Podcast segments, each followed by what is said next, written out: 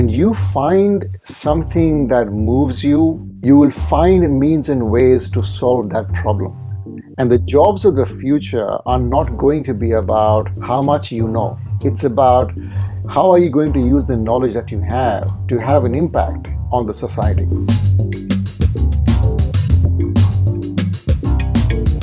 Sid Verma is an entrepreneur and founder of a new organisation called Brainstem.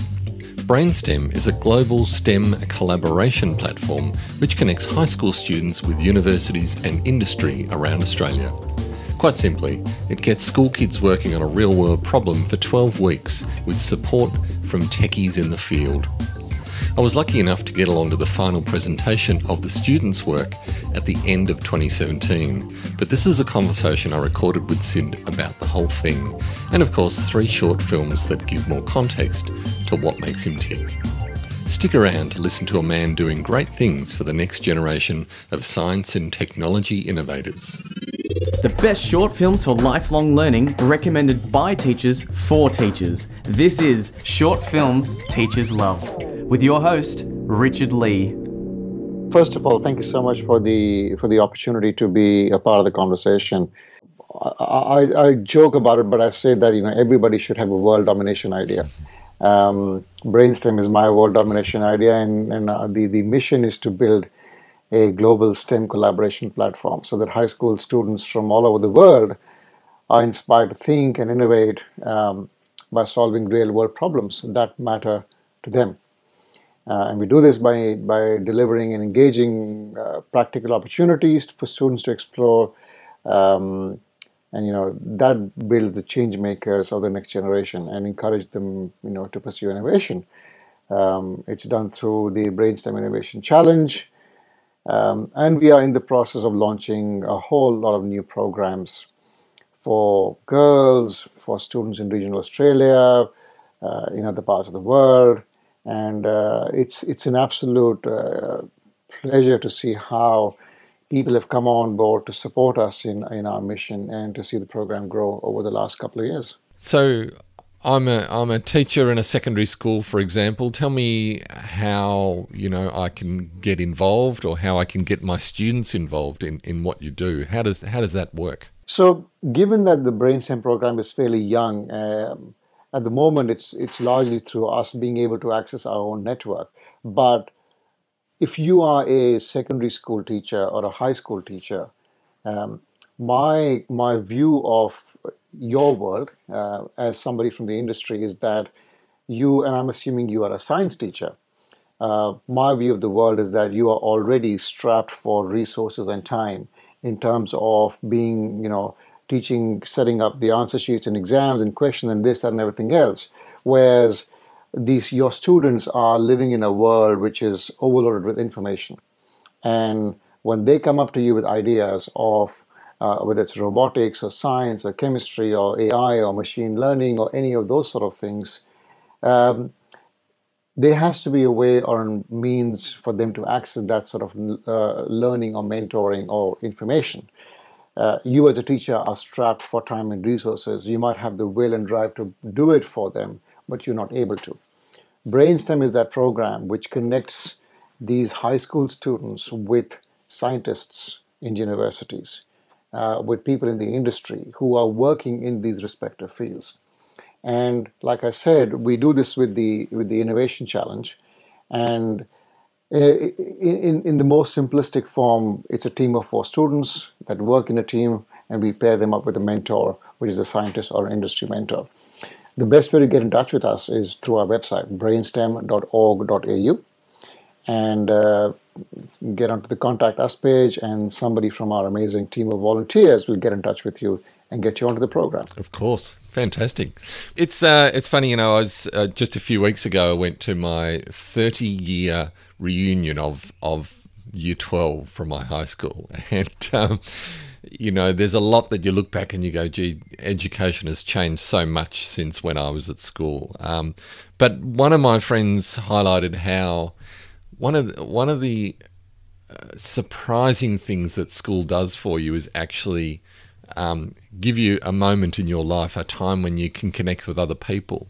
I had a look at some of the, the promo material of, of Brainstem, and the thing that stood out for me was that, you know, one kid said, I really like this re- researcher, they're a really nice guy, or this person, I really found this person a good mentor. And, and I thought, what a, what a great idea it is of, of what you're doing because it's connecting people with people. You know, so many of us learn because we connect with people. We have a good experience when we spend time with people. You know, I'm into maths and science, but I think largely because of my um, admiration for the teachers that taught me those subjects. So, do you think that's a big part of what you're doing, what BrainStem is about? Absolutely, and uh, I'll give you uh, a couple of different stories. So the first one is, you know, when I when I I mentor some PhD students in, in universities, and obviously, you know, with uh, students in, in the Brainstem program. But one thing that I actively advocate is the is the fact that you are the average of the five people you spend most of your time with, and we as humans go out and seek those people to make that circle of five sometimes by default because they are our friends or our family and we sort of laugh like them we think like them we talk like them and you know that becomes our comfort zone. But to get ahead in life in, in whatever field you choose to be in i actively encourage people to go and find those four or five other people who are doing extremely well in those respective areas. And then that becomes your circle of five and then you start thinking behaving talking learning um, from them. And then that makes you grow now, at this point, Sid uh, told me a great story about his son, how he won a, an international science competition based on a project motivated by the death of his Indian grandfather. They then travelled to the US and met other students, and they noticed that the students who were most engaged and clear about their work were those who connected with why they were doing the work and had an opportunity to talk to other scientists and practitioners. It's a story you can hear about in the extended interview. But then we came back to Australia and, you know, the Prime Minister was talking about the innovation agenda and how a whole generation of scientists we've lost. And I thought there has to be a way to connect these young, uh, impressionable minds to the community and help them, you know, be more excited. So that's how Brainstem was born. And so going back to your question about the value of talking to people who are not just your your teachers, but people from the industry, is that you learn you know 90% of our learning is informal learning. It's in the environment we are in. It's the the internet the conversation the people. 10% is textbooks. So if 90% is, is learning from the world around us how can we make sure that we create that environment of the circular learning for them so that they can observe watch and then translate the learning from there? And and it's hands on it's actually something i think one of the students made a comment that you know so much of so much of the learning we do is is quite disconnected. It's it's quite abstract, but what you're talking about is something that's project based. It's something that there we need to have a solution or an answer or a problem that gets solved right now. And so it's very focused in that way too. But but my before you explain a bit about that, my I, I guess a, a little criticism, not a criticism, but it's a question, is how if you've only got students working in teams for twelve weeks, does it give you long enough to develop those skills to for teachers develop the relationships and and all those sort of things what's what are these constraints that you work with in your program you, you touch on a very interesting point about the learning um, and they, they they learn things while they they they join the program to learn about STEM and the science and innovation.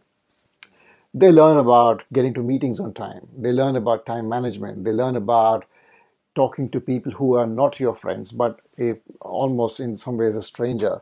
They learn about building a rapport with somebody who is there to impart some sort of knowledge uh, to you. Um, you learn about managing your homework and your school sports and your assignments and something new and exciting. Uh, you start learning how to communicate, re-communicating with your family and explaining to them something which is uniquely different to what you're, you're doing in school and your communication skills develop. So all this learning sort of comes along the way.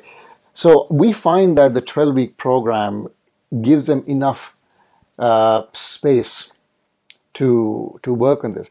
the other fascinating thing that, that's come out of that is not every project as a part of the Brainstem Innovation Challenge is uh, is the one that will go through becoming a product and starting a company and becoming entrepreneurs.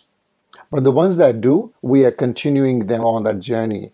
Uh, and there have been examples of uh, teams that have gone and presented at MedTech's Got Talent and landed up in the top 20 across the whole country. Uh, they've gone and spoken at the STEM conference and presented the idea beyond brainstem. So we try and continue the learning for these students well beyond the program, depending on how much they want to take it forward. I was just, as you're saying about the 12 weeks, I was thinking, gee, you know, when people start in a new place of employment, they say it takes one year to learn the job when you actually feel, you know, competent about what you're doing. The first year is learning the job. The second year is starting to feel like you know what you're doing. The third year, you're an expert. You know, so to, to even expect something in 12 weeks is quite remarkable, isn't it? Yeah. But you would be surprised the kind of things these students come up with. Look, even though it's 12 weeks of a program, the actual time they spend with these mentors is anywhere between 18 to 20 hours. So over 12 weeks, it's about 18, 18 to 20 hours of mentoring that happens face to face for each student. Uh, that is often enough to fire up their mind in terms of is chemistry for me or not, or is physics for me or not? And am I a science person, or do I need to combine science and arts and go into something which is more creative? Those questions are answered. We unlock those sort of thoughts in their mind. Uh, and because there are no assignments, there are no school tests that they have the fear of failing in, then they just, you know, it frees up their creativity in their mind to just go and do something. Now, you've already touched on a few big ideas in our chat so far. So, by way of segue, there's another big idea that interests you called the Fourth Industrial Revolution. And to explain that idea, um, I want to just mention this film that you recommended, short film called the Fourth Industrial Revolution by the World Economic Forum. The original Industrial Revolution was driven by the discovery that you could use steam engines to do all kinds of interesting things. But that was followed by additional revolutions for electricity and computers and communications technology. We're now in the early stages of the fourth industrial revolution, which is bringing together digital, physical, and biological systems one of the features of this fourth industrial revolution is that it doesn't change what we are doing, but it changes us. The reason why I, I like that film is because often when you start talking to people, parents especially, about uh, I speak in, forums about the future of work and the future for our next generation. And it's always hard to explain to the parents about what jobs of the future are going to be you know they look at what they see today in the job market and they go my son or my daughter should become an engineer or a doctor or uh, or, uh, or an accountant because that's what's going on right now. And then i say to them that what is there right now these jobs did not did not exist 5 years back 6 years back. You know bloggers programmers coders 6 7 years back were not there. They are the top jobs right now. By the time your child gets to employable age these jobs will not be there and it's important to understand how the world is moving along. And so when we go through the first, the second, the third revolution, the fourth revolution, which is the coming together of humans, technology, machines, is where the jobs of the future are coming from. This documentary, uh, well, a, a, film, short film, all prepared by the World Economic Forum, and they have this uh, the conference every year, explains in very simple terms uh, without uh, almost, should I say, uh, or dare I say, without making you feel overwhelmed about how the technology is moving, to make you understand and by humanizing that this is where the world is heading. And it almost opens up your mind um, to the possibility of thinking outside of or thinking in the future that if that's what is happening around the world, then we should be preparing for that sooner rather than later. It also reminds me of how you know, at, at my age, I'm sort of thinking, what am I going to do next? And, you know, oh, it's all too hard. But, you know, I was speaking to a young friend of mine, he said, I couldn't imagine living in a more exciting time. You know, there's this sort of paradox that we're living in of there's so many opportunities and so many possibilities, but it's really hard. So, and I think that this this piece particularly goes to the optimism and the pessimism of it all. You know, this this dichotomy of it's it's an amazing time that we're living in, isn't it? It is, and also I think uh, quite often people get challenged by technology that the machines are taking over, the robots are taking over, we are going to lose our jobs. But if you if you see, there are moments in that in that in that film where there's a lady, uh, there's a woman who is working in a factory in the U.S. in a car factory, and she breaks it down and she says the machines are there to do things to do things quickly, but then we come and program them and we make sure that the programming is done properly so that they do their work a lot quicker. We, we help the machines almost. We help the machines, that's right. And I think that shift in understanding that, uh, you know, that machines are not replacing us. Well, some jobs are being replaced, of course, but they, they, you have to find that thing for yourself uh, where you are controlling the machines and not the other way around. Let me move on to another one that you've chosen called Dotty.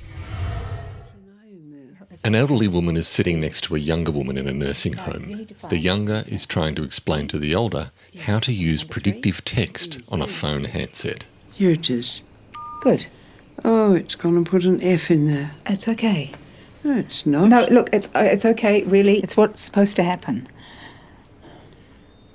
Look, it's called it's called predictive. It predicts what word you want to say.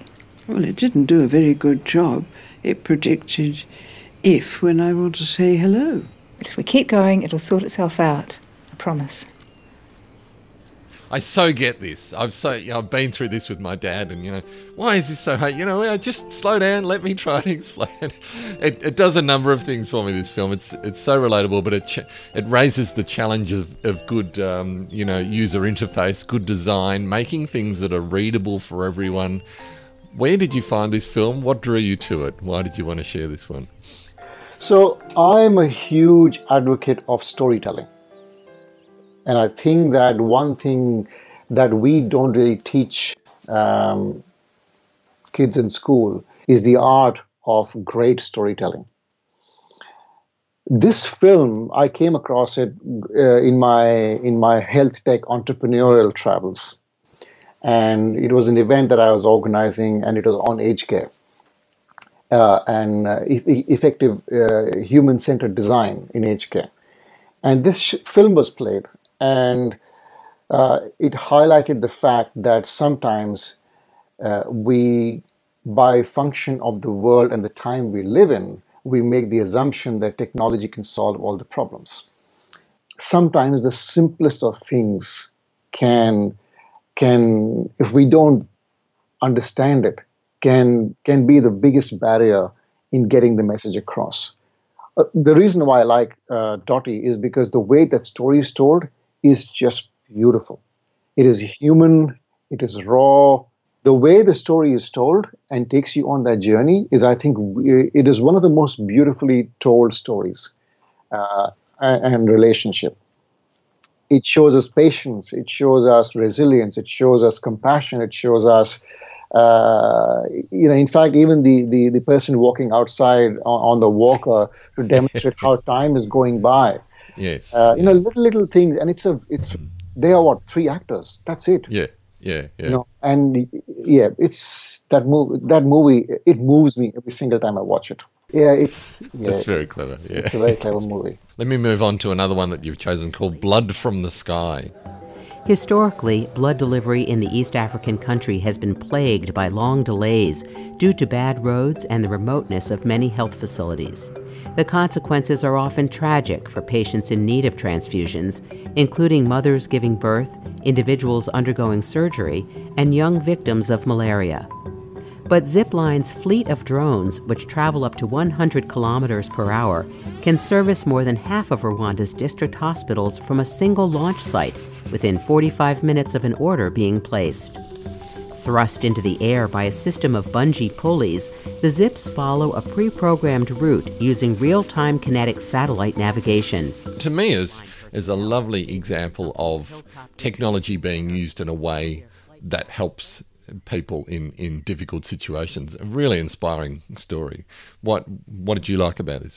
The reason why I like that story is because it shows you that when you when you find something that moves you and you know you can have an impact,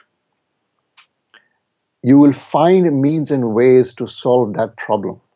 And the jobs of the future are not going to be about how much you know or what all do you know. It's about how are you going to use the knowledge that you have to have an impact on the society.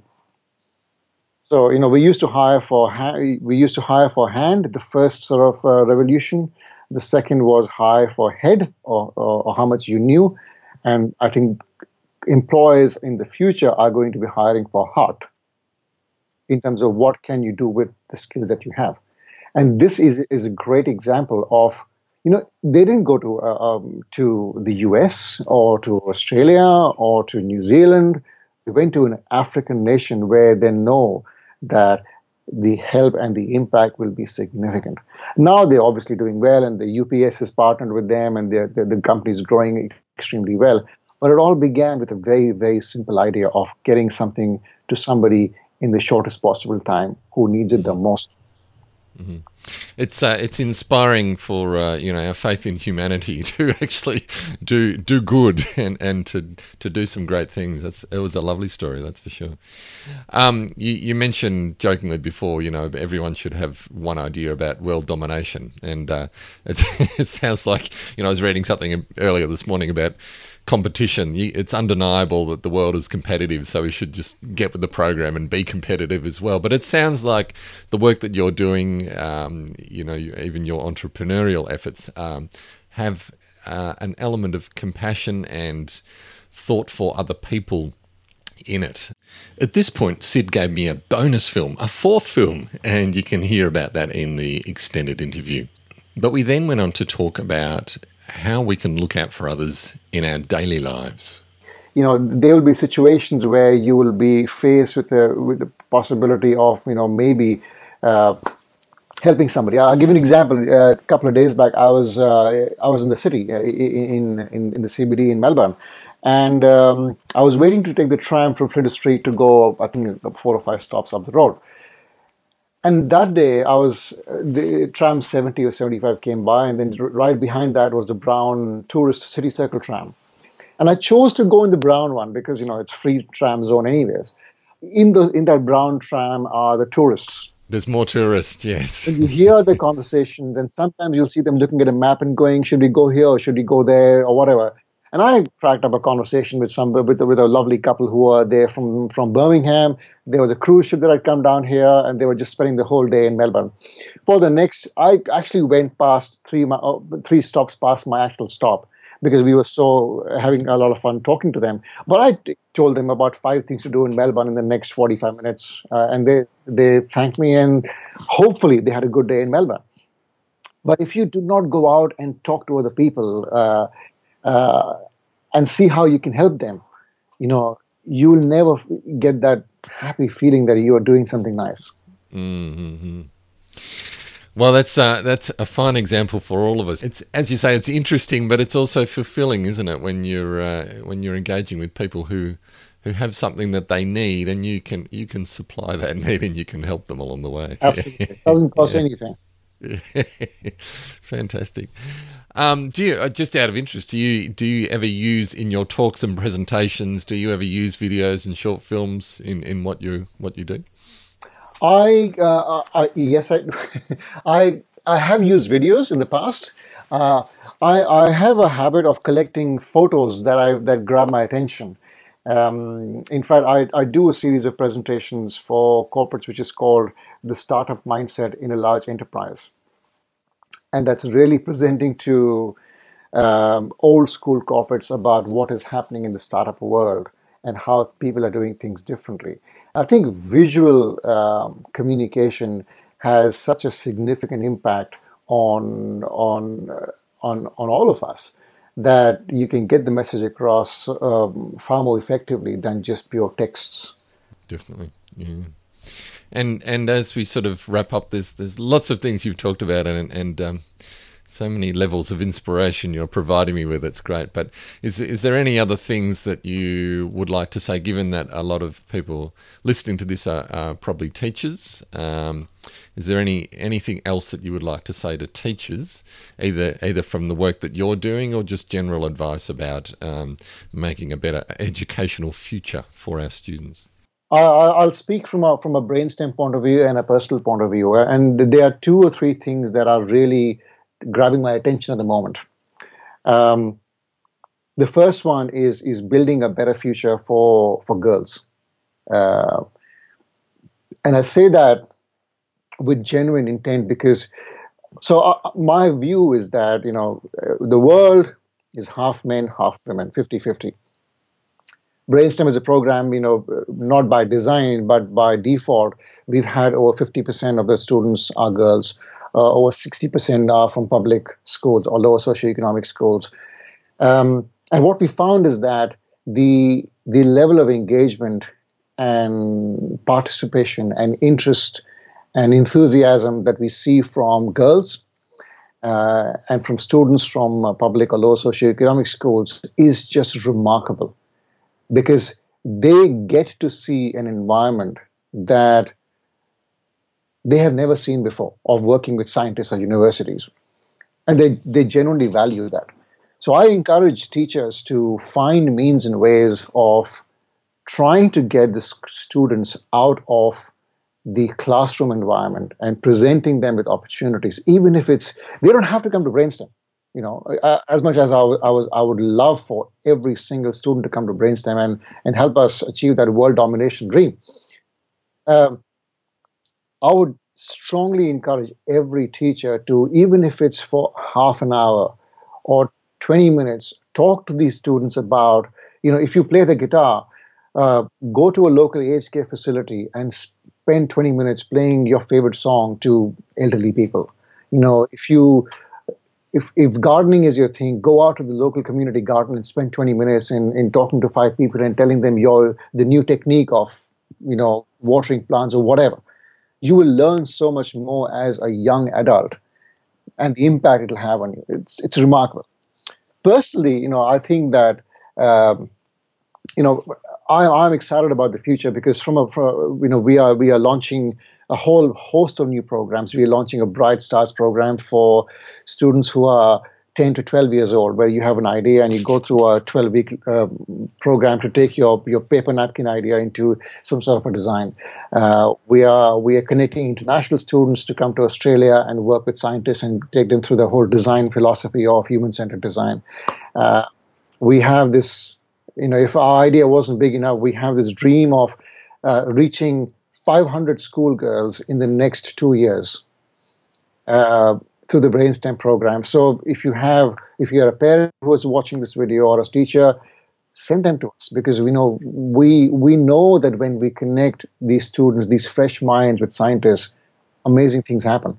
So uh, you know and i'm insanely optimistic about the future that we know we are living the best possible time we ever can and it's for us to go and grab it in closing all i would like to say is that you know we we owe it to our future generations to uh, to create a much better world for them. And uh, you know, I like the saying that you know if you want to go fast, you go alone, but if you want to go far, you go together. And the journey is long, and we all have to come together, teachers, parents, um, people like Brainstem, you know, people like yourself, to collectively build an environment so that our future generations are able to really accelerate and make a significant impact. We have here we have to we owe it to them to help them. Mm-hmm. Thank you, Sid. You've given me much inspiration to go into my week with, and uh, I wish you all the best with, with the work that you're doing with Brainstem. Thank you for your time. Thank you very much, and thank you for the opportunity.